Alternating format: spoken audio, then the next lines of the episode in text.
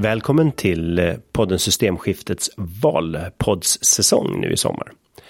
Vi spelar in dessa avsnitt i maj och eh, vi bjuder in forskare att diskutera de ämnen som Medieinstitut och andra har angett som väljarnas viktigaste frågor. Men ur ett perspektiv som jag tror många känner är viktigare för dem än vad den vanliga politiska debatten brukar handla om. Och en av de frågor som alltid kommer upp är just sjukvård. Och för att diskutera detta spännande ämne har jag idag med mig Björn Olsen som är professor i infektionssjukdomar i Uppsala. Va? Ja. Hjärtligt välkommen. Tack. Och sjukvård handlar ofta om vårdbehov och debatten hamnar där. Mm. Men eh, en sak som du egentligen har jobbat hela ditt liv med nästan, det är just på ett område åtminstone försöka undvika att enorma sjukvårdsbehov uppstår. Till exempel att man minimerar riskerna för en pandemi och man hanterar en pandemi på effektivast möjliga sätt. Det har ju varit ditt yrkesliv och det måste ju nästan lite grann kännas som en glädjedödande brandinspektör som tvingar en festlokal att ta bort möblerna från nödutgången och, och så vidare. Men man är väldigt glad om branden kommer att du är där snabbt och har förberett så att folk kunde utrymma innan du kom. Eh, så att eh, du ser riskerna, du vet riskerna, du forskar på riskerna. Hur känns det då när samhället nästan aldrig förbereder sig för dem? Ja, alltså det, det är en mycket märklig situation måste jag säga. Det, det är ungefär som, det är parallellt med att vi diskuterar med klimatförändringar nu och eh, förlust av habitat och sådana saker. Vi ser ju riskerna komma men vi gör ju egentligen i realiteten väldigt lite åt dem. Och så har det varit när det gäller pandemier också. Vi har ju varnat för pandemier i åtskilliga decennier egentligen. Vi vet att de kommer. Det är inte frågan om om de kommer utan när de kommer. Ja, det var väl minst tio år sedan du skrev en bok om just det. Ja, jag skrev en bok eh, 2010 om pandemier och eh, mekanismen bakom uppkomsten av pandemier. Alltså varför dyker pandemier upp egentligen?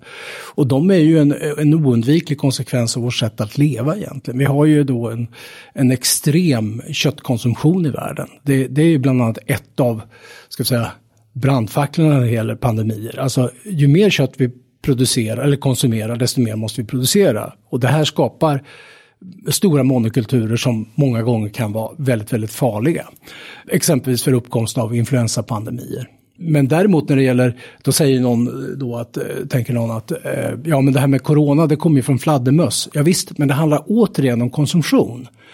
Alltså vi konsumerar fladdermöss, alla konsumerar inte fladdermöss, men i delar av världen så konsumerar man väldigt mycket fladdermöss. men man... också våra tamdjur då, ja. att även om fladdermus har någonting som kanske inte smittar oss så farligt direkt, mm. så när de hamnar i en gristarm eller annat, då kan de förändras. Ja, alltså det är lite oklart nu hur det här coronaviruset verkligen tog sig från fladdermössen till människa. Det kan ju ha tagit eh, omvägen via ett labb, det har ju varit diskuterat.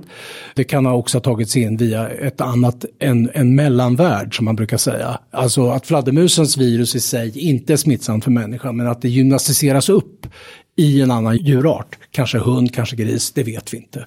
Så att det är lite oklart det där. Eller så kan det vara också som i vissa fall, att man misstänker att det är en direkt smitta, direkt smitta från fladdermus till människa. Och varje pandemi börjar egentligen bara med ett enda fall. Det är en enda person som utvecklar en pandemi. En enda person där viruset får fäste och så att säga anpassar sig till den här nya världen som det har hamnat i. Och lyckas smitta mer än en person. Då har du själva frampunkten för en pandemi. Så man tänker sig en pandemi kan dels startar med att någon kommer i direktkontakt med en fladdermus eller då att fladdermusens virus har muterats och förändrats i något av våra mm. tama värddjur och då blivit mycket mer skadligt för oss människor mm. när det väl hamnar hos oss. Och sen kan det mycket väl vara så att 20 personer fick 20 olika varianter av virus mm. men bara ett av de här 20 blir en pandemi. Just precis. Och det är mutationslotteriet då.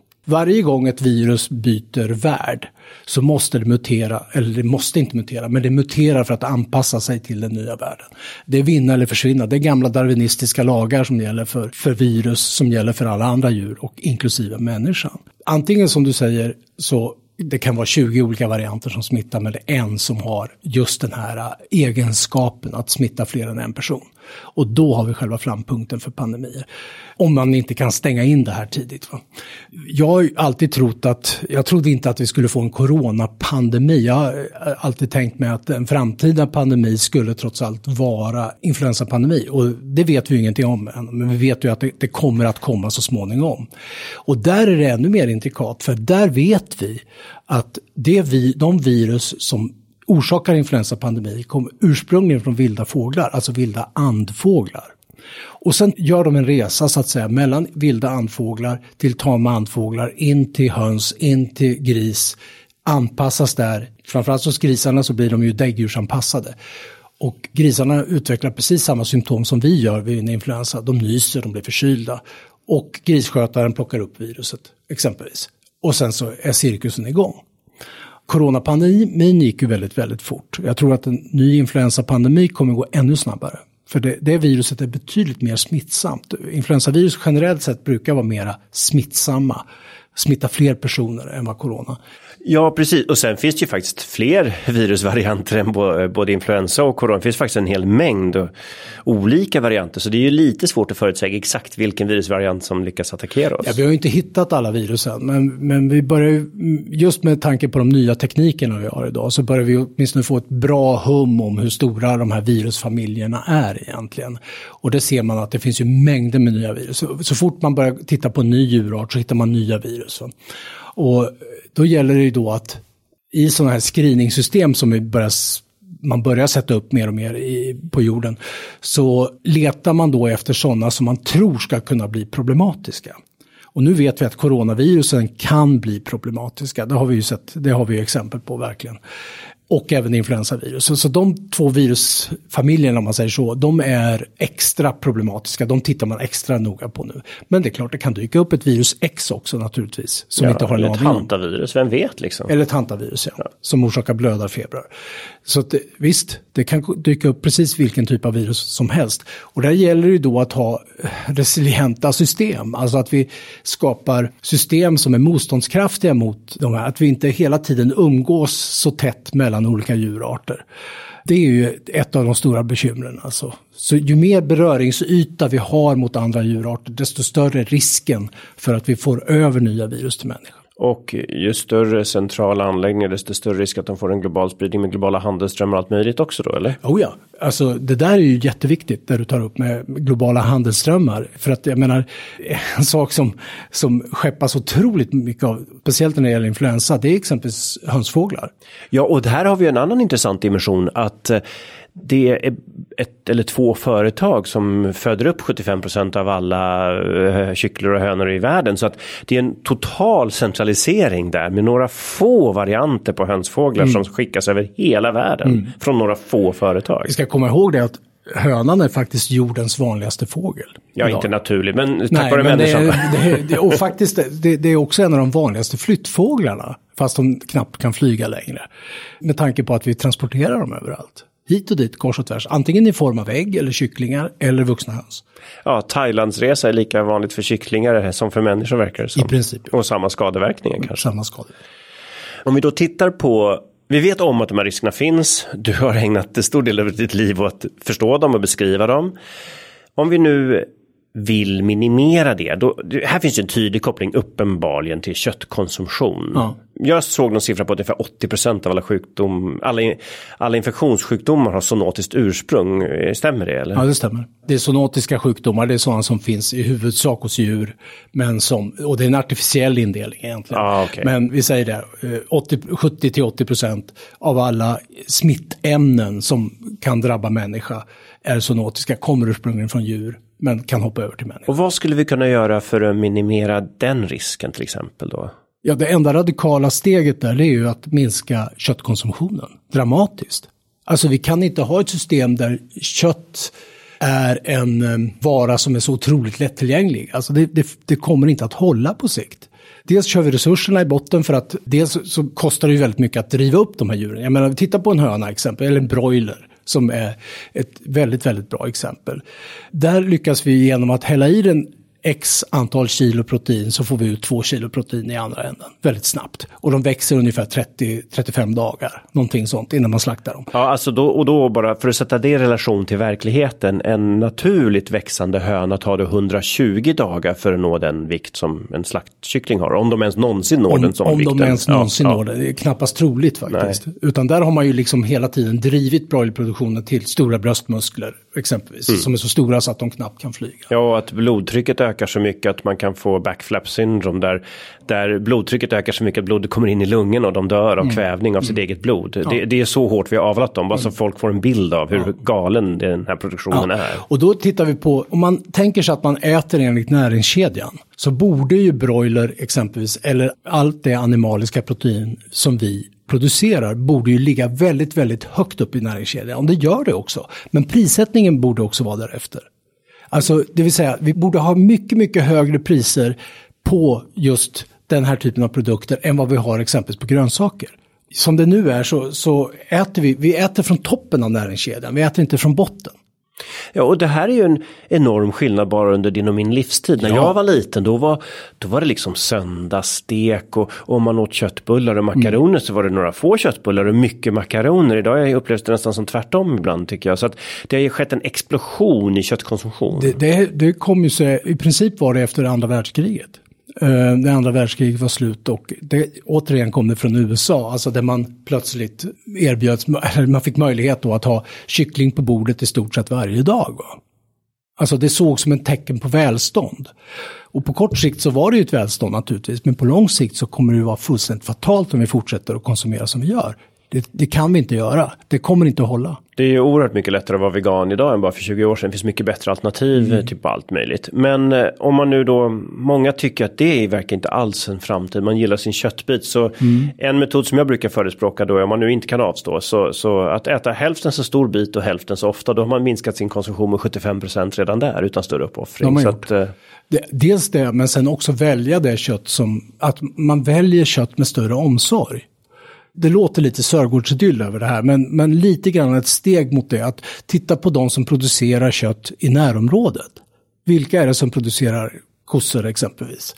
Vilka är det som har kor ute?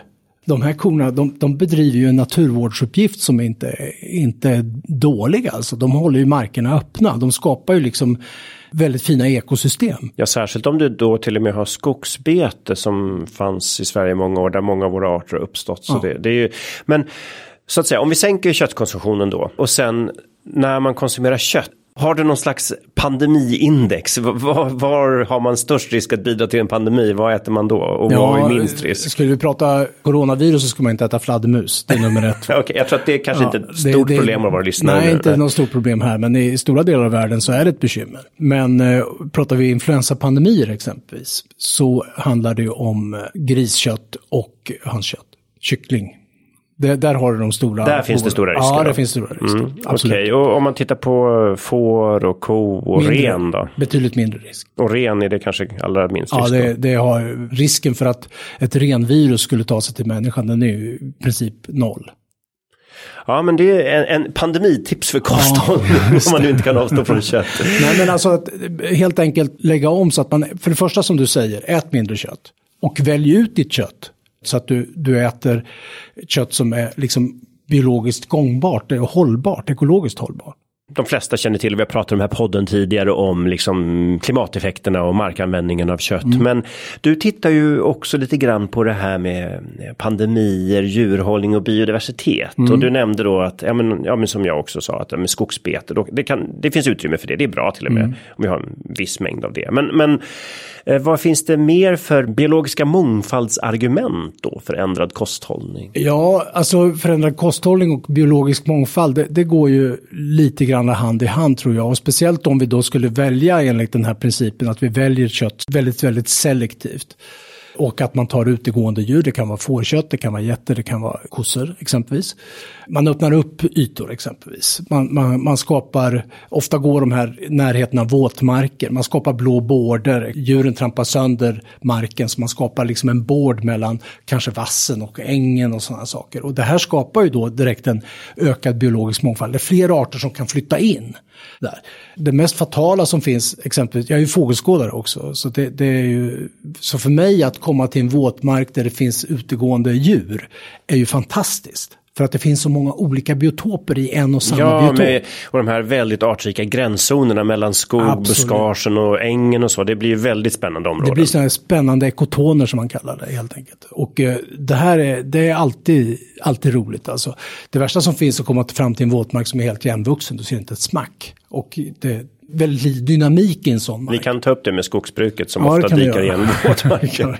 men, men om man då tittar på biologisk mångfald så mindre kött men det kött vi har ska ju, alltså de här bregottkorna finns ju inte, de går ju in nästan hela året. Så att man har äkta sådana fall beteshantering. Ja, just det.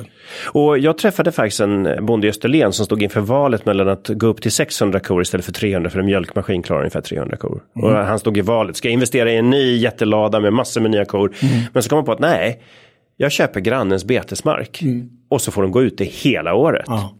Hans kor producerar då mindre mm. liter mjölk. Mm. Dels får han bättre betalt för det är mycket högre kvalitet och den är ekologisk. Mm. Men en sak som han verkligen sparade pengar på det var minskade veterinärkostnader. De, korna blev friskare när de var ute hela ja, året. Det här är ett välkänt fenomen.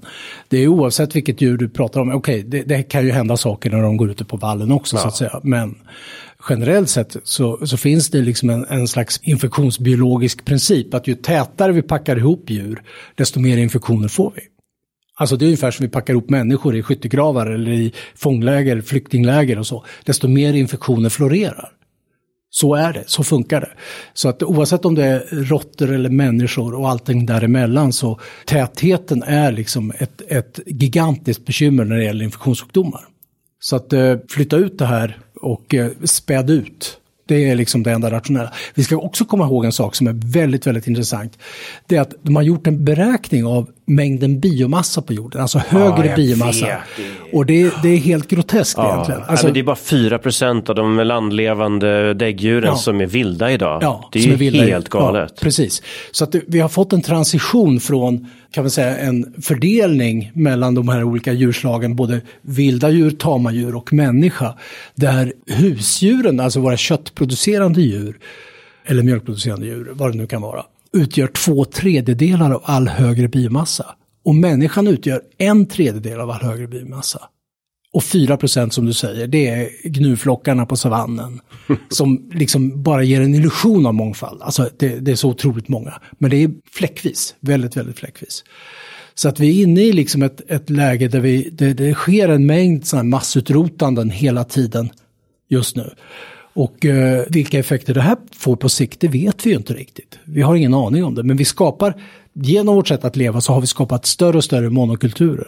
Men Kopplingen nu då till att vad det här avsnittet handlar om sjukvården är ju ganska tydlig då att den här formen av intensiv djurhantering ökar definitivt risken för infektionssjukdomar. Det gör det definitivt. Ja. Och varför har jag aldrig någonsin i en sjukvårdsdebatt hört det argumentet då Nej. tror du? Nej, jag vet inte. För att det, jag, menar, jag tror att det, det handlar om att gå utanför sig själv i tänkandet. Man måste tänka, alltså vi måste sätta in det i ett, vi måste sätta in människan i ett ekologiskt perspektiv. Alltså att se att vi är en del i ett stort ekologiskt system.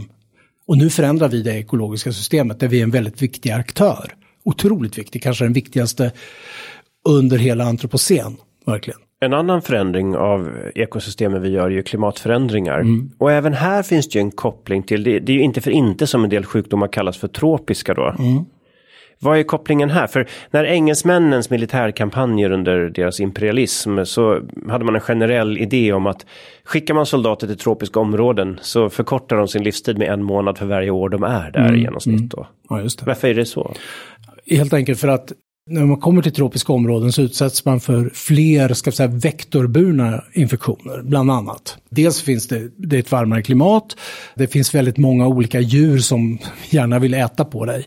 Det kan vara fästingar eller det kan vara myggor. Många av de sjukdomar som tidigare har varit liksom i tropiska områden, det finns ju, vi ser ju nu i samband med både klimatförändringar, habitatförändringar, att vi hugger ner mer och mer, förstör mer och mer av, av liksom vår omgivning, plus alltså den här extrema exporten vi har kors och tvärs av saker och ting, förändrar ju sjukdomsbilden ganska dramatiskt. Alltså vi, vi ser ska vi säga, introduktion av helt nya infektionssjukdomar på helt nya världsdelar. Exempelvis från början så var det finns en sjukdom som heter denguefeber som mm. är ett virus, en virussjuka. Från början var den liksom i, man kan säga, i delar av Afrika och i Sydostasien. Och den har ju nu tagits över till nya världen också till alltså Sydamerika, Mellanamerika och eh, södra delen av Nordamerika. Där finns den. Hur kommer det sig då att den tog sig dit? Och eh, ett av de viktigaste skälen till det är bildäck. Det tror jag inte många bilfabrikanter har med i sina reklamer. Nej, inte riktigt va. Men man transporterar ju alltså mängder med bildäck från en kontinent till nästa och regumerar eller vad man nu gör med dem. Så lägger man upp stora lager med bildäck och i de här bildäcken när det regnar så blir det vattenpölar mm. inuti bildäcket. Där kläcks de här myggorna. Så när man har transporterat bildäck från en kontinent till nästa så har man alltså introducerat mygglarver med dengueviruset och ut flyger då vuxna myggor som är redo att bita och introducera smittan. Det här är det mest nutida exemplet på egentligen där våran handel verkligen påverkar alltså en infektionssjukdom. Alltså handla med bildäck. Det är en jätteviktig faktor. Man har tittat på det här och sett att det, det är kopplat till bland annat bildäckshanteringen. Ja, och... Men även andra sjukdomar. Även sådana sjukdomar som gula feber, malaria, sådana sjukdomar också, har också transporterats. Och det här, när det gäller gula febern så var det under slavperioderna, alltså man, när man transporterade slavar från Centralafrika över till Mellanamerika. Och, och där idag, fick man över gula feber. Idag ser vi också att länder som inte har fungerande hälsovårdssystem när man får tuberkulos då att du får ju en framväxt av eh, både multiresistent och extremt multiresistent ja. tuberkulos. Och den, det kan ju ta två år med bara 50% framgångsrate att bli av med en patients eh, tuberkulos om den är extremresistent. Ja, ja. Till enorma kostnader. Det här är också lite grann den här koloniala approachen tycker jag. För jag var med och, grundade ett initiativ som heter Drugs for Neglected Diseases. Mm. Där vi fokuserade på att vi skulle faktiskt satsa mer. Bara 1,3% av all forskning för nya mediciner sker för att bekämpa då tropiska sjukdomar som mest drabbar länder med ett varmare klimat. Och det gör att de här, eftersom de inte då får förmågan att bekämpa de här effektivt så sprider sig förstås över världen för vi människor rör oss. Mm. Så här, vad skulle vi kunna göra här då om vi vill minska vårdbehoven globalt för att hindra framväxten av de här? Vad, vad ser du för möjligheter att undvika spridning av de här och bekämpa de här sjukdomarna? Som sker ofta i fattiga länder. Då? Ja, eh, jag vet faktiskt inte förutom, då handlar det återigen om systemskifte. Alltså det handlar ju om i sådana fall att få fattiga länder att hjälpa, hjälpa fattiga länder upp ur fattigdomen helt enkelt det låter esoteriskt, det låter nästan översinnligt, men, men jag tror att det är den enda framkomliga vägen. För att, att stoppa export, transport, eh, människors rörlighet, det kommer inte, det, det låter sig inte göras. Vi, och vill vi kanske inte heller. Det vill vi inte nej. heller, nej, absolut inte. Men eh, ja, ett initiativ som jag har trott mycket på, det är det här med att man ska ha prisfonder för medicinsk innovation. Vi vet mm. ju att vi har brist på nya antibiotika. Ja.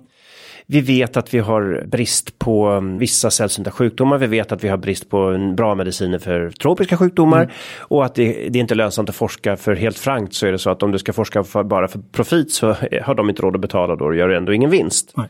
Men en prisfond skulle ju då byggas upp på en global nivå. Där man eh, säger att för att diagnostisera TB, till exempel då barn som har både TB och hiv, det är väldigt svårt att hitta TB hos dem. Mm. Så då om man hittar en bra diagnosmetod för det, om man hittar en bra försöksmolekyl, om man hittar en bra fungerande behandling, om du hittar en bra fungerande behandling som inte ens behöver kylkedjor. Och så får man då olika prisfonder och all forskning som sker för de här blir då offentlig domän. Det är enda sättet att få betalt. Mm. Men när man väl har fått prisfonden då får man en stor engångssumma mm. där man prioriterar vilka sjukdomar vi ska bekämpa. Mm. Och sen så blir all tillverkning i hela världen licensfri och då slipper man all den här piratkopieringen och smuggling och orättvisa mm. att, att fattiga länder får vänta 20 år på att mm. patenttiden ska gå ut innan de kan hjälpa sina befolkningar. Det är en idé som jag tror mycket på. Är det någonting du känner igen från tidigare? Ja, det, det är det faktiskt. Och jag menar, just när det gäller HIV exempelvis så hade man inte prisfonder på det sättet tror jag, men, men eh, man släppte ju patenträttigheterna.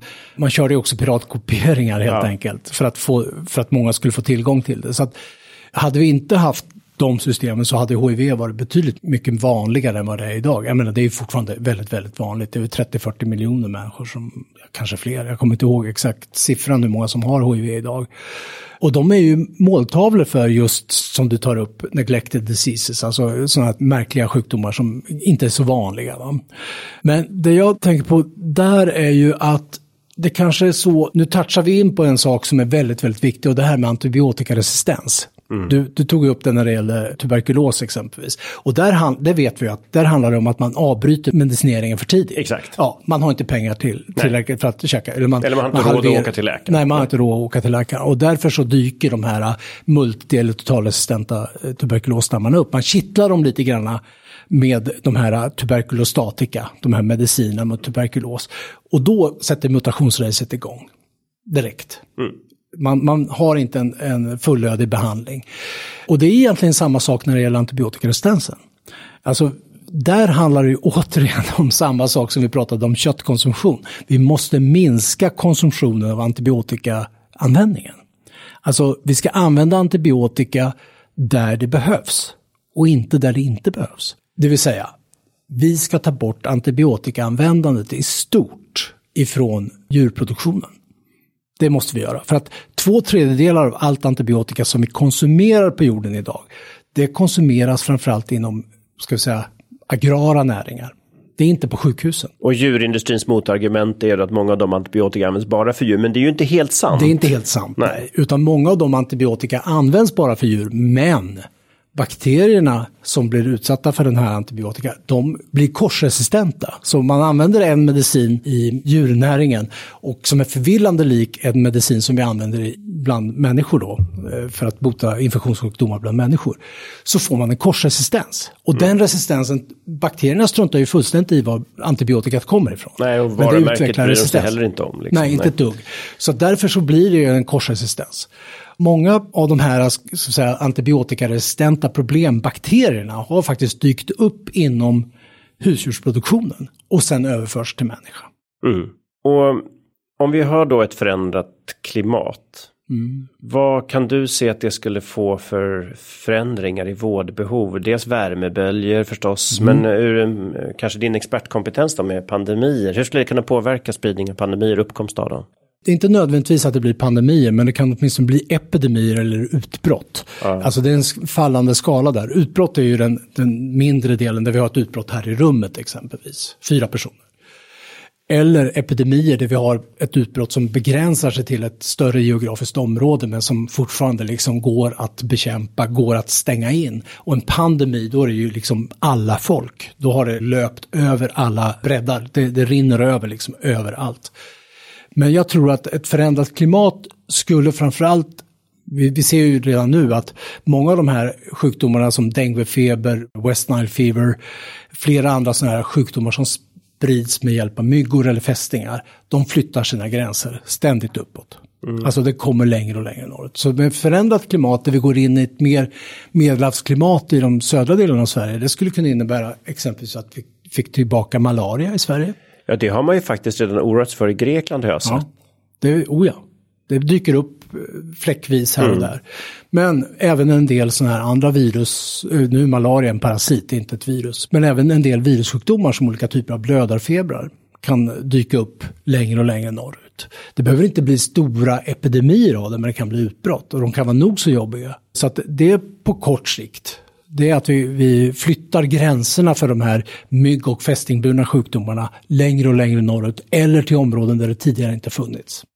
Och nu när vi pratar om klimateffekter och hälsa så finns det ju en oundviklig effekt eh, och det är det här med heat index, alltså det vill säga om temperaturen är hög och luftfuktigheten är väldigt hög så kan du inte som du normalt sett gör svetta bort hettan utan du får värmeslag helt ja. enkelt. Och vi ser ju att i Asien då till exempel så är det ju tre miljarder människor som fram till 2050 då riskerar att hamna i områden som kommer få regelbundna eh, värmechocker. Mm. Det är otroligt allvarliga konsekvenser med väldigt många döda. Hur pratar man det i, i hälsoperspektiv så att säga? Tas det ens in när man diskuterar klimatfrågan tycker du? Jag tycker att det, det, det, har liksom lyfts lite mer nu med tanke på den här stora eh, värmedomen man har i norra Indien. Exempelvis. Eh, där man har temperaturer som är helt galna egentligen. Och det är inte bara där utan det är på andra, många andra platser också. Och det är klart att dels har du ju den här med, man får slag helt enkelt, man dör av eh, värmeslag. Att man helt enkelt inte kan göra, man, man svettas inte ut som man ska göra och eh, man kan helt enkelt dö. Men det andra problemet med det här är ju också att vi, man kons, alltså vatten, vattennivåerna i de här områdena sjunker ju. Så att grundvattnet är ju i princip, man, man kör ju slut på det hela tiden. Och det finns inga, inga system för att kompensera upp för det egentligen. Man kan köra in tankbilar och sådär, men det är en försvinnande, det är en droppe i havet om uttrycket ja, tillåts. Då blir tillgång till vatten en fråga om pengar också. Ja, det blir en fråga om pengar naturligtvis och resurser. Mm. Och är det så att vi får ett varmare klimat även i delar av, jag menar i, västvärlden, alltså det här, det, kommer, det händer ju väldigt mycket. Indien försöker ju liksom hantera det här så gott de kan. Va? Men jag tror att det här kommer inte att komma upp på någon agenda med mindre än att det drabbar ett västland. Det är tragiskt att det ska vara så. Ja, men jag tror att det är så. Det, det, det är ungefär som det som händer långt bort borta någonstans. Det är ungefär som händelsehorisonten, att det ligger det för långt borta så kan vi inte ta in det. För det drabbar inte oss. Men är det så att det börjar drabba oss, oavsett om det är våra semesterorter eller vad det nu kan vara, där vi får sådana här värmechocker, så, så tror jag att det blir väldigt, väldigt påtagligt. Då kommer det säkert höjas röster för att man måste verkligen ta det här på allvar. Ja, och visst, och det kan ju faktiskt hända redan idag om du är turist på en, en ja, ja. ort med många turister och alla sätter på luftkonditioneringen, elsystemet kraschar och då får man den här värmechocken. Och grundvattennivåerna redan är låga. Alltså du kan inte duscha dig kall heller. Nej, nej. Man önskar ibland att man kunde göra någonting innan det behövs. Att det inte ska behöva hända ens. Utan att, att vi intellektuellt förklarar att det här kan hända. Att vi faktiskt vidtar åtgärder för att minska utsläppen nu. Det är ju det önskvärda scenariot. Verkligen. Och vi har varit inne på jordbruk och då fokuserar på djurhållning här. Men jag tänker också lite generellt synen på jordbruket att bejaka livet. Vi på Greenpeace i vårt systemförändringsarbete har ju vi tagit upp det här med regenerativt jordbruk. Att man litar till jordens egen förmåga att härbärgera och få livet att växa. Och när livet flödar då kan man faktiskt ta ut mer av det här flödet som mat. Mm. Men det är ju inte så populärt utan det är mer konstgödsel och mer pesticider och hårdare tryck på jordarna. Vad har du för rekommendationer kring jordbruk generellt? Nej, jag, har, jag är inte någon specialist egentligen på jordbrukspolitik, men återigen så kokar det ju faktiskt ner till konsumtionen. Det kokar ju ner till var och en av oss det är vi som på något sätt, eh, alltså varje enskild individ som konsumerar de här produkterna som avgör vilket jordbruk vi ska ha. Va? Och då kan man antingen tänka sig att vi får en, en massrörelse, en mental massrörelse, eh, att folk förstår att det här, vi måste förändra saker och ting inom jordbruket. Och framförallt äta mera lokalproducerat, inte importera lika mycket. För att det som händer någon annanstans, det kommer så småningom att hända oss också. Va? Jag menar, vi exempelvis tar en sån sak som kycklingprodukter som vi importerar massor ifrån eh, Sydostasien, massor ifrån Brasilien exempelvis. Måste vi verkligen göra det? Men det gäller att få ett, ett, eh, ett tänkande där vi förstår att det vi konsumerar kommer att ha effekt på, på jordbruket. Frågan är, ska man förändra någonting bottom-up eller top-down?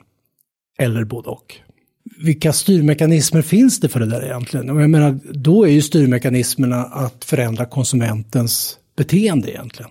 Det är den viktigaste styrmekanismen. Och det kan man göra på samhällsnivå genom politiskt fattade beslut som påverkar ja, vad man gör. Bland annat. Ja, det, det, det, I valtider är det aldrig populärt att prata om skatter exempelvis. Men man kan ju ta en sån sak som konsumtionsskatt på viss typ av kött exempelvis. Minska belastning, skattebelastningen exempelvis på lokalproducerat. Låt jordbrukaren få mer. Och, och då skulle jag ju lägga till ytterligare en systemdimension, nämligen att låt jordbrukarna få en högre andel av de pengarna vi lägger på mat. Ja. För att det är ofta ja. oligopol i mellanledet ja. som roffar åt sig. Visst, absolut. Så, och de och det... tjänar ju på det här. Jag menar, det, det, där finns det ju inget större intresse att förändra det här egentligen. Om det inte kommer en massrörelse naturligtvis. Jag tycker det är intressant, för vad vi har visat här är ju hur saker hänger ihop. Att mm. du köper någonting från bondens marknad kanske du egentligen gör för att du vill ha godare äpple eller vad mm. det nu kan vara för någonting. Men så visar vi här då att ja, men det, det finns en minskad risk för pandemi, det kan finnas minskade klimatrisker. Mm. Att det får så många konsekvenser när man tänker i en helhet. Det tycker jag framgår väldigt tydligt av vårt samtal. Ja. Och jag menar, vi, vi, människan är ju idag jordens näst vanligaste däggdjur. Det är bara råttan som är vanligare än vad vi är. Så att, eh, och den hade inte varit vanligast utan oss kan jag säga. De, definitivt inte. Definitivt inte. Men alltså det visar ju också lite grann kraften i det här. Och då är det ju så att vi konsumerar ju, i västvärlden konsumerar vi liksom 90 procent av resurserna egentligen. Jag tror det är någonting sånt. Mm. Jag, jag, har inte sett siffror exakt. Ja, på ett ungefär. Ja, på ett ungefär. Ja. Och kan vi få en förändring där, då kommer vi också få en förändring i de här systemen. Alltså då gäller det att vi återigen kommer ner till varje enskild konsument.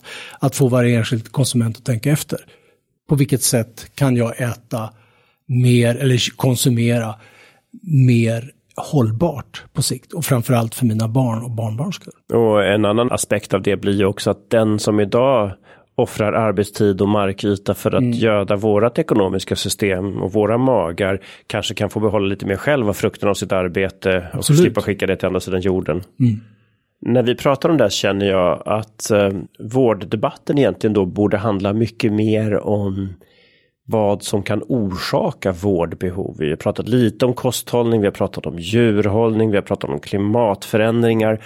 Vad finns det fler för bitar av dagens samhällssystem som triggar ökat vårdbehov, tycker du? Oj, den viktigaste orsaken i västvärlden i alla fall, jag menar det är ju helt enkelt att vi äter för mycket. Rör oss för lite och äter för mycket. Varför gör vi det? Ja, för att vi är lata av naturen. Vi är lata av naturen. Vi älskar animaliska proteiner, vi tycker om att äta och vi tycker inte om att röra oss så mycket. En del gör ju det förvisso, men om tittar generellt sett, vilka är de stora sjukdomarna idag i västvärlden? Ja, men det har hjärt-kärlsjukdomar naturligtvis. Det är nummer ett. Cancersjukdomar, nummer två. Och sen kommer infektionssjukdomarna. Och även om vi har en ganska, liksom, vi har hyfsad koll på infektionssjukdomarna i, i delar av västvärlden än så länge. Men eh, det kan lätt springa iväg alltså, verkligen.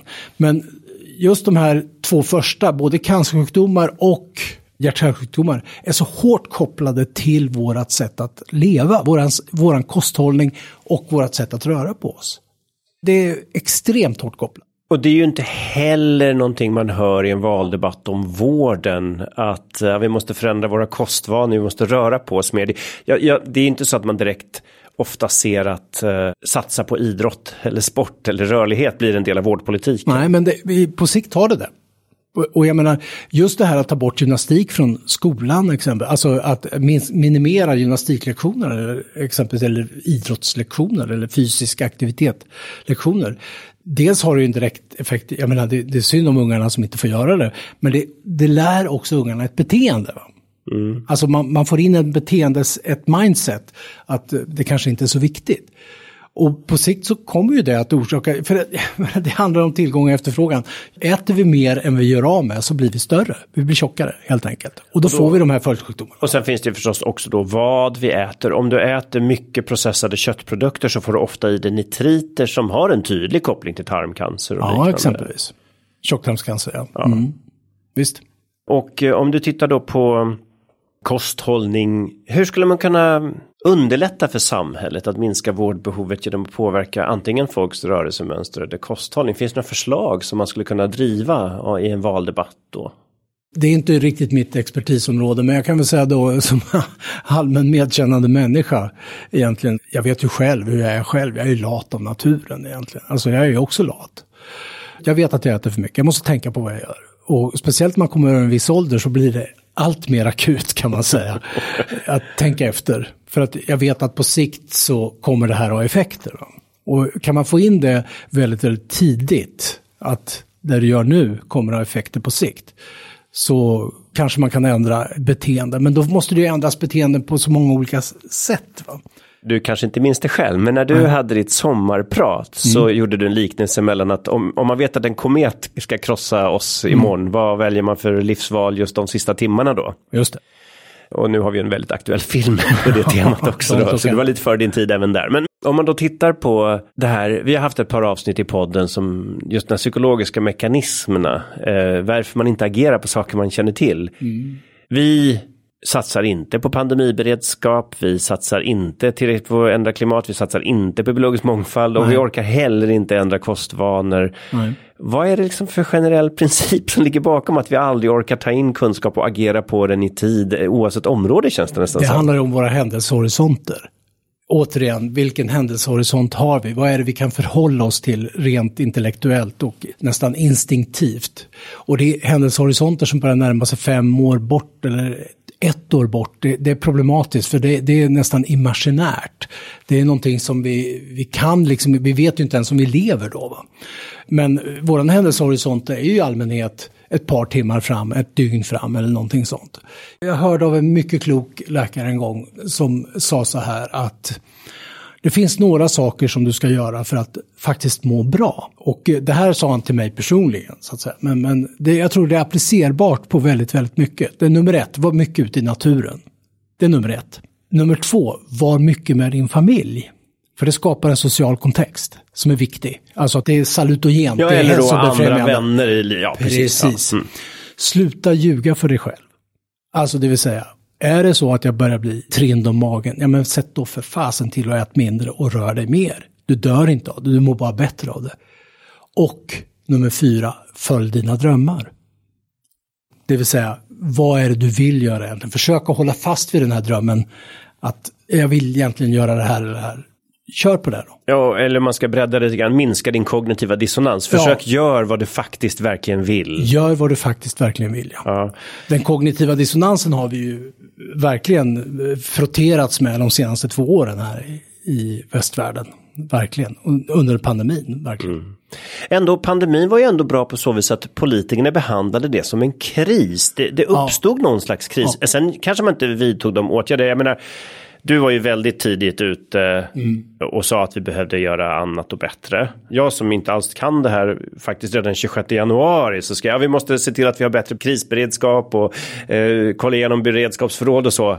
Och det var ju när man fortfarande trodde att det här inte skulle ens hända i Sverige mm. på offentligt håll då. Så att det kunde man göra. Och det här du sa, om händelsehorisonten. Jag var faktiskt med 2006 och tog fram en resolution i EU-parlamentet som EU-parlamentet godkände och där hade man massor med sådana att ja, men EU-kommissionen måste få mandat att kunna införa restriktioner jättefort eh, och att EUs myndighet för ECDC, alltså våran motsvarighet till amerikanska CDC, mm att de skulle få mer pengar för att identifiera, bedöma och informera om influensarelaterade hot.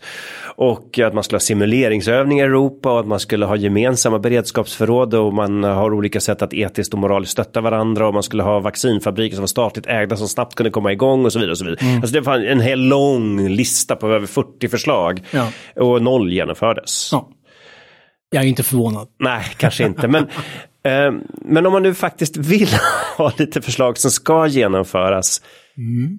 Vad tycker du att Sverige skulle kunna göra nu för att minska åtminstone infektionssjukdomsrelaterade vårdfall i alla fall, mm. som är mm. din expertis då? Jag tror att man måste föra upp eh, de här frågorna på agendan mycket högre. Alltså, eh, dels så måste det in i, ett slags allmänt medvetande. Nu har vi varit med om den här pandemin, vi är fortfarande med om den. Och vi vet att det kommer nya pandemier, det är inte frågan om utan när de kommer. Det tror jag faktiskt folk har förstått ändå. Det har folk förstått. Och bara en sån sak som att ordet pandemi idag är, ligger i var mans mun. Mm. Alltså varje kvinnas också. Och att man på något sätt börjar faktiskt verkligen förstå vad det kan ställa till med.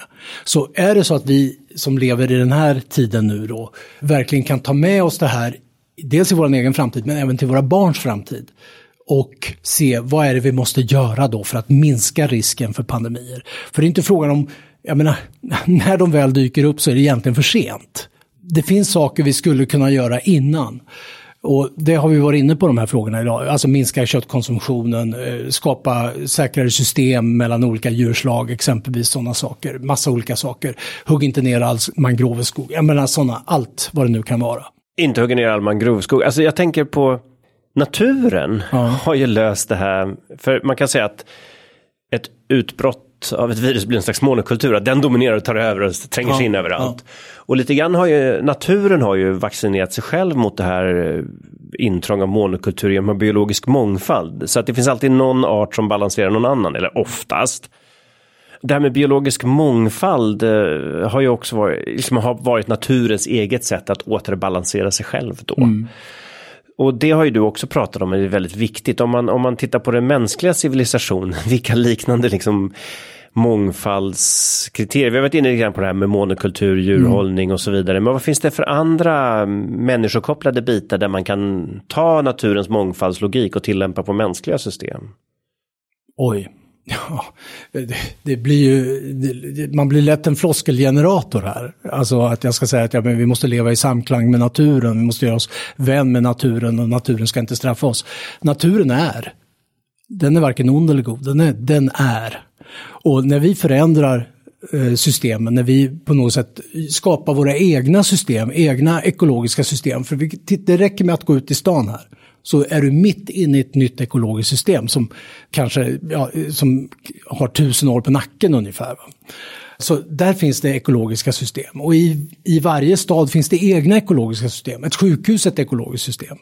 Ett eget ekologiskt system. Så att kan man få in det här med ekotänkande, ekos, ekologiska systemtänkandet, då tror jag att, och man kan få barn att förstå det här, ungdomar att förstå det här, att vi måste liksom att vi inte kan göra våld på det för mycket. Där tror jag att man, man skulle kunna få någon slags förändring. Jag ska bara säga det att återigen det med händelsehorisont och risken för framtida, alltså framtida risker, hur vi bedömer det. Tre månader innan pandemin dök upp så var jag och några forskare i riksdagen för att prata just om risken för framtida pandemier. Och vi trodde ju att det skulle vara fullt med eh, riksdagsledamöter där. Det kom, gissa, det kom fyra. Det kom fyra. det kom fyra. Ja. Så att, och det visar ju också hur man prioriterar frågorna då. Jag menar, nu fanns det ju massa skäl till att de inte dök upp. Men man tycker att ämnet i sig, som ändå är lite, väldigt mycket av en ödesfråga för väldigt många människor, eh, skulle ändå appellera till åtminstone fler än fyra personer som dök upp. Det gjorde det inte. Mm. Och det visar lite, lite grann svårigheten då att, ja men det är ungefär som du tog kometliknelsen. Alltså vi vet att det finns en mängd kometer där ute som ett och tre kommer att träffa jorden. Det, det gör det med jämna mellanrum. Det kanske dröjer 66 miljoner år innan nästa stora komet dråsar ner i skallen på oss. Men då är människan borta som djurart sannolikt. Va? Men det kommer ju ändå stöpa om allting väldigt mycket. Men det, det blir ju en våldsam katastrof. Men det är ju skillnad på, tycker jag då, en, en av människan i onödan framkallad katastrof och en oundviklig. Eh, Absolut. Och när du pratar om det med ekosystem och då mm. breddade det till mänskliga sociala ekosystem också mm. på något mm. sätt. Mm. Mm. Så tänker jag på ett tema för den här podden har ofta varit just att den här logiken om dominans och kontroll och överhöghet, mm. både mellan människor men mellan människors natur, att det är det som ofta skapar den här negativa feedbacken och responsen på vad vi håller på med. Ja men det är ju att vi, det, det, det, finns ju liksom en slags, åtminstone i västvärlden, en väldigt tydlig bild av att vi, vi är skapelsens krona. Eh, det finns ju inte över hela världen egentligen. Va? Eh, och att vi har all rätt i världen att exploatera precis hur mycket vi vill. För att det är våran förbannade rättighet. Det är det inte. Och jag menar, är det någonting som vi ska lämna över till våra barn så är det ju att vi tänker bort den här tanken på att vi har en absolut rättighet att exploatera vad som helst, när som helst och hur som helst. Det har vi inte. Och det gäller inte, inte bara när det gäller naturen, det gäller också sådana, eh, sådana ändliga resurser som antibiotika exempelvis. Där har du återigen det här tänket att vi, vi, ska kunna skeppa ut hur mycket antibiotika som helst för att det är vår rättighet att äta si och så mycket kött. Det är vår rättighet att bli friska från allting. Ja, det är det. Det kan vi tycka. Men det som händer på sikt är att antibiotika tar slut.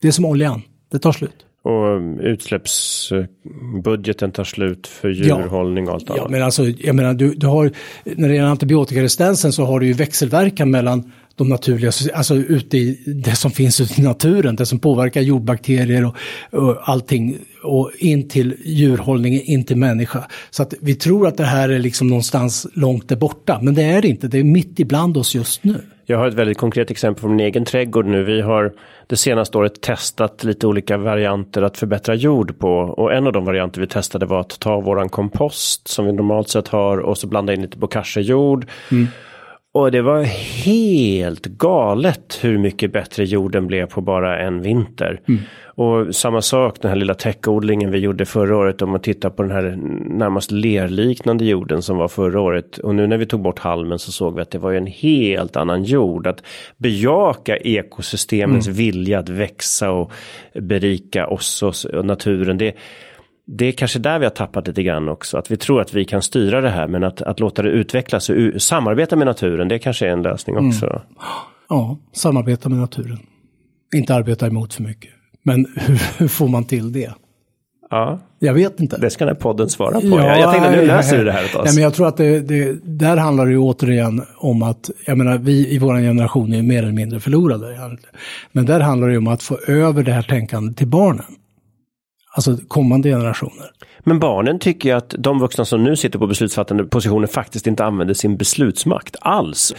Du eh, har ju ibland föreslagit det här med primärvården, att det, det, är viktigt. Men en annan dimension som jag tror vi kan beta av här ganska fort, för jag tror vi är rätt överens, det är det här med att vi ägnar så hög andel av läkarnas tid i Sverige till administration och ekonomiska transaktioner mellan olika system. Mm jag såg en jämförelse med England att eh, där har de en, eh, jag tror det var nästan tre gånger högre andel patienttid. Mm. Ja, men det här är ju, det här är bisarrt. Jag märker ju också det under min yrkeskarriär som är ja, i stort sett 40 år nu. Vilket enormt systemskifte det har varit mot det här NPM-systemet, New Public Management, alltså som vi skulle införa. Det var ju framförallt populärt i början på 00-talet eh, när det här liksom kom in. Och man skulle ha en produktionsenhet ungefär som en Toyota-fabrik där man producerade bilar i en aldrig sinande ström och alla bitar skulle klaffa exakt. Nu är det ju så att det är människor vi hanterar och det här funkar ju inte riktigt på samma sätt som med en bromskloss eller en människa. Du menar att människor har mer känslor och Människor har något mer känslor och ja, okay. är eh, mer irrationella än vad bromsklossen är eller vad växellådan är. Eller någonting sånt. Så att det, jag menar, då blev det, det blev otroligt problematiskt många gånger med en byråkratisering av vården som det blev i samband med att man skulle ange diagnoser i fallande ordning för att få pengar in till kliniken. Varje klinik på ett sjukhus exempelvis blev som en eget litet företag. Man, man fick pengar då från, från eh, det, det allmänna och samtidigt skulle man ju driva det här som ett företag. Man skulle se till att få in så många pinnar som möjligt då för att få tillbaka pengarna eller få, för behålla pengarna så att man inte skulle få en neddragning året efter. Och det här blev ganska perverst egentligen till slut. Alltså det, jag vet att vi jagade diagnoser för att få man satte en diagnos över den andra för att då fick man mer pengar än om man flyttade om de här diagnoserna. Ja, Masai bland... Saremba skrev i sin bok där att de här koderna för tandläkare ja. då, att man frågar så här, Ja, kände du oro nu inför min behandling? Ja, det gör jag. tycker det är lite läskigt. Ja, vad bra. Så pratar man det i två minuter. Då kan man bygga in den här koden att man har psykologisk hantering också. Liksom, så får man ännu mer pengar. Ja, ungefär så. Och då ökar man vårdbehovet, åtminstone vårdkostnaden. Vårdkostnaden ökar man, definitivt. Och för att liksom sköta det här så behövde man mer och mer tillkrånglade system egentligen. Det var som att allting började löpa amok ett tag. Nu har det börjat balanseras där. Jag tror att man... Nu en man, motreaktion? Ja, en slags motreaktion mot det här. Och eh, man har förstått att, jag menar återigen, det här hänger ihop. Allting hänger ihop. Och det går inte att driva varje enskild klinik som ett företag, även om idéerna fortfarande finns kvar naturligtvis. Eh, när jag förberedde det här avsnittet hade jag tänkt ta upp det här, men, och då kollade jag på Östergötlands prissättning och det var otroligt komplext. Jag tror 18 sidor med listor på olika koder och interventioner och, ja. och vissa såg ut att vara helt sjuka ersättningsnivåer, till mm. exempel på ett särskilt specifikt barnsjukhus. Ett enda läkarbesök var 12 000 kronor utan att ens operera någon. Ja, ja. Och då för kanske inte fokus hamnar på vad patienten behöver utan vad kliniken behöver fylla ja, i för att få sina pengar. Men precis. Och sen jag kan tänka mig att läkarutbildningen knappast fokuserar på administrativ kompetens och fylla i datasystem utan det, Nej, man har blev, andra fokus där det kanske. Det blev ett ganska bistert uppvaknande för många doktorer kan jag säga och speciellt de som kanske var lite äldre då, eh, som var generationen före mig så att säga. Men även för oss som arbetade och var relativt sett unga när det här implementerades.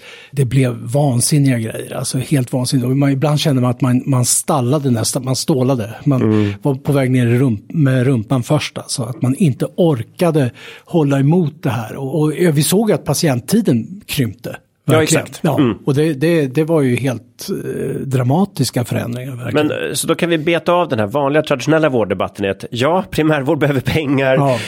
ja, vi måste göra om det här så att läkaren kan använda mer av sin tid för patienten och, och den administration och dokumentation som behövs kanske kan skötas av någon annan som är bättre på det. Ja, då. men du vet, då, då, har man ju nästan tagit bort alla de, en, en otroligt viktig yrkesgrupp och det är läkarsekreteraren. Ja, exakt. Man Varför har man gjort det? Det var ju smart. Ja. Jag kommer ju aldrig glömma när jag skulle göra en polisanmälan en gång och polismannen satt där med pekf ett pekfinger, inte ens två, så här klick, klick och jag, min frustration växte och växte. Mm. Och pappas eh, fru, hon var just chefsekreterare. Ja. Och det, så, det, bara smattrade fram och så visste hon att hon gjorde ett perfekt dokument som följde alla rutiner och alla regler. Det, det var ju en tiondel av arbetstiden. Ja, ja. Visst. Nej, men läkarsekreterarna var ju otroligt, och de finns ju kvar naturligtvis, men de har ju minskat i antal och läkarsekreterarna är otroligt viktiga. Ja, för det är ju viktigt att dokumentera vård, ha kunskap om den och veta det. De kunde ju nästan också sätta diagnoskoderna också. De visste ju precis vad som gällde så att säga.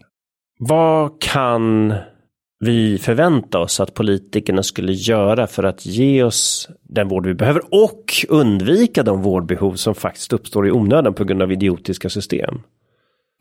Det var också en stor fråga, men det eh, måste ju finnas någon slags svar på det. Och jag tror att det återigen att komma ner så långt ner som, till källan som möjligt, alltså. Det vill säga skapa vårdsystem konkret, utöka primärvården. Det är nyckeln tror jag. Alltså att verkligen ge resurser till primärvården. Riktigt mycket resurser. Så. Och se till att det finns ju den här husläkarreformen och att vi ska ha vår egen doktor återigen tror jag att det är jätteviktigt. Det är nästan det anglosaxiska systemet med en egen husläkare, med sin egen GP. Jag tror det är klokt, för det är en sån person som har lagom många patienter kommer också att kunna dirigera ganska stor del av de patienterna in mot bra livsval. Som på, på sikt då leder fram till att belastningen på slutenvården minskar. Ja, eh, så om vi nu då tänker att man ska försöka sammanfatta vad, de tips vi vill ge den som har lyssnat på dagens podd när de träffar politiker och, och mm. tips till journalister att ställa andra frågor om traditionella i vårddebatterna då så kan man ju jag kan försöka sammanfatta några så kan du bygga på. Mm. Eh, men en är ju då se bortom vård utan se förebyggande. Mm vara förberedd på pandemier. Precis som vi måste ställa om inför klimatet så måste vi mm. vara förberedda och redo när pandemin kommer och undvika att den uppstår. Mm. Titta på djurhållningen och ekosystemen. Att minimera pandemiriskerna som uppstår bland dem. Mm och se på de livsval vi gör. Hur hjälper vi människor och hur kan vården hjälpa människor att göra livsval som minimerar behovet av vård framöver? Mm. Mm. Och det är ju väldigt ekonomiskt lönsamt, det ger bättre friska år i livet och många sådana saker. Är det några saker du vill tillägga som du tycker att vi glömde bort här nu i min sammanfattning? Nej, men jag tycker du fick med det som, som man kan hålla i en hand så att säga. Och det är viktigt lätt att bli för mycket. Ja, men nästa vårddebatt då, se till att de här bredare perspektiven som ja. undviker uppkomst av vård kommer in. Det, mm. För det är det man aldrig hör. Nej. Det finns ju några som håller på och driver just det här med prevention väldigt, väldigt hårt. Men då, det, det, dyker upp av och till, men det, det vissnar ganska snabbt, tyvärr. Mm. Ja, men en krona satsad på prevention. Hur många, mm. hur många kronor sparar man i vård? Ja, det finns ju de som har räknat på det där och jag kan inte de siffrorna. Men, men eh, då är frågan hur, hur preventionen så att säga blir förverkligad. Mm. Det handlar om det, att få den förverkligad. Det är ju det det handlar om. Alltså det finns ju, man kan lägga en spänn på prevention om 90 öre blir förverkligat. Då kommer man ganska långt. Är det så att 5 öre blir för, förverkligat så, så missar man ju målet totalt. Men det är väl ett generellt tema egentligen då för att mm stoppa, satsa pengar på att stoppa klimatkris eller att helt enkelt minska förbrukningen så att klimatkrisen undviks. Det, det kostar ju ingenting, men även de investeringarna, att de är lönsamma. Att de satsa är... på prevention är lönsamt, att satsa på pandemiberedskap är lönsamt. Helt enkelt att tänka efter före är alltid lönsamt. Mm, för att det vet vi ju, oavsett om det gäller vård eller pandemier, effekter av pandemier, att det är otroligt mycket dyrare att ta hand om effekterna av en pandemi än att stoppa den. Alltså stoppa den i tid, att ha övervakningssystem. Och det har vi inte berört så mycket, men att ha övervakningssystem i olika compartment, både i naturen, i samhället, i män, bland människor, bland djur, vilda djur, tama djur. Och övervaka kontinuerligt säger jag, men, och, och, globalt då. Och då säger någon, ja men det här blir ju dyrt. Nej men det blir inte särskilt dyrt, inte med dagens tekniker när vi kan liksom hitta nästan vilken organism som helst. Vi kan ta ett prov på morgonen och vi kan ha svaret på eftermiddagen. Ja, AI kan ju hitta samband som ja, man kanske ja, ja, inte ser annars. Ja, ja. Det, kommer, det, det dyker upp ständigt nya mekanismer som gör att det här blir mycket, mycket enklare och billigare än att ta hand om konsekvenserna av en pandemi. För det är dyrt. Det har vi lärt oss nu under de I senaste både åren. liv och pengar. Verkligen. Verkligen. Ja men tack. Jag hoppas att de som har lyssnat idag känner sig lite bättre förberedda på en annorlunda valdebatt om vården. Tack så hjärtligt för att du kunde komma Björn Olsen. Tack. I nästa veckas avsnitt pratar vi miljö och klimat med Maria Wollratz Söderberg som är forskare och lektor i retorik vid Södertörns högskola. Tack för att du har lyssnat på dagens avsnitt av Systemskiftet. Podden produceras av Greenpeace i Sverige. Medarbetarna är Christian Åslund, Alexia Fredén och Ludvig Tillman. Och jag som är värd, Carl Schlüter.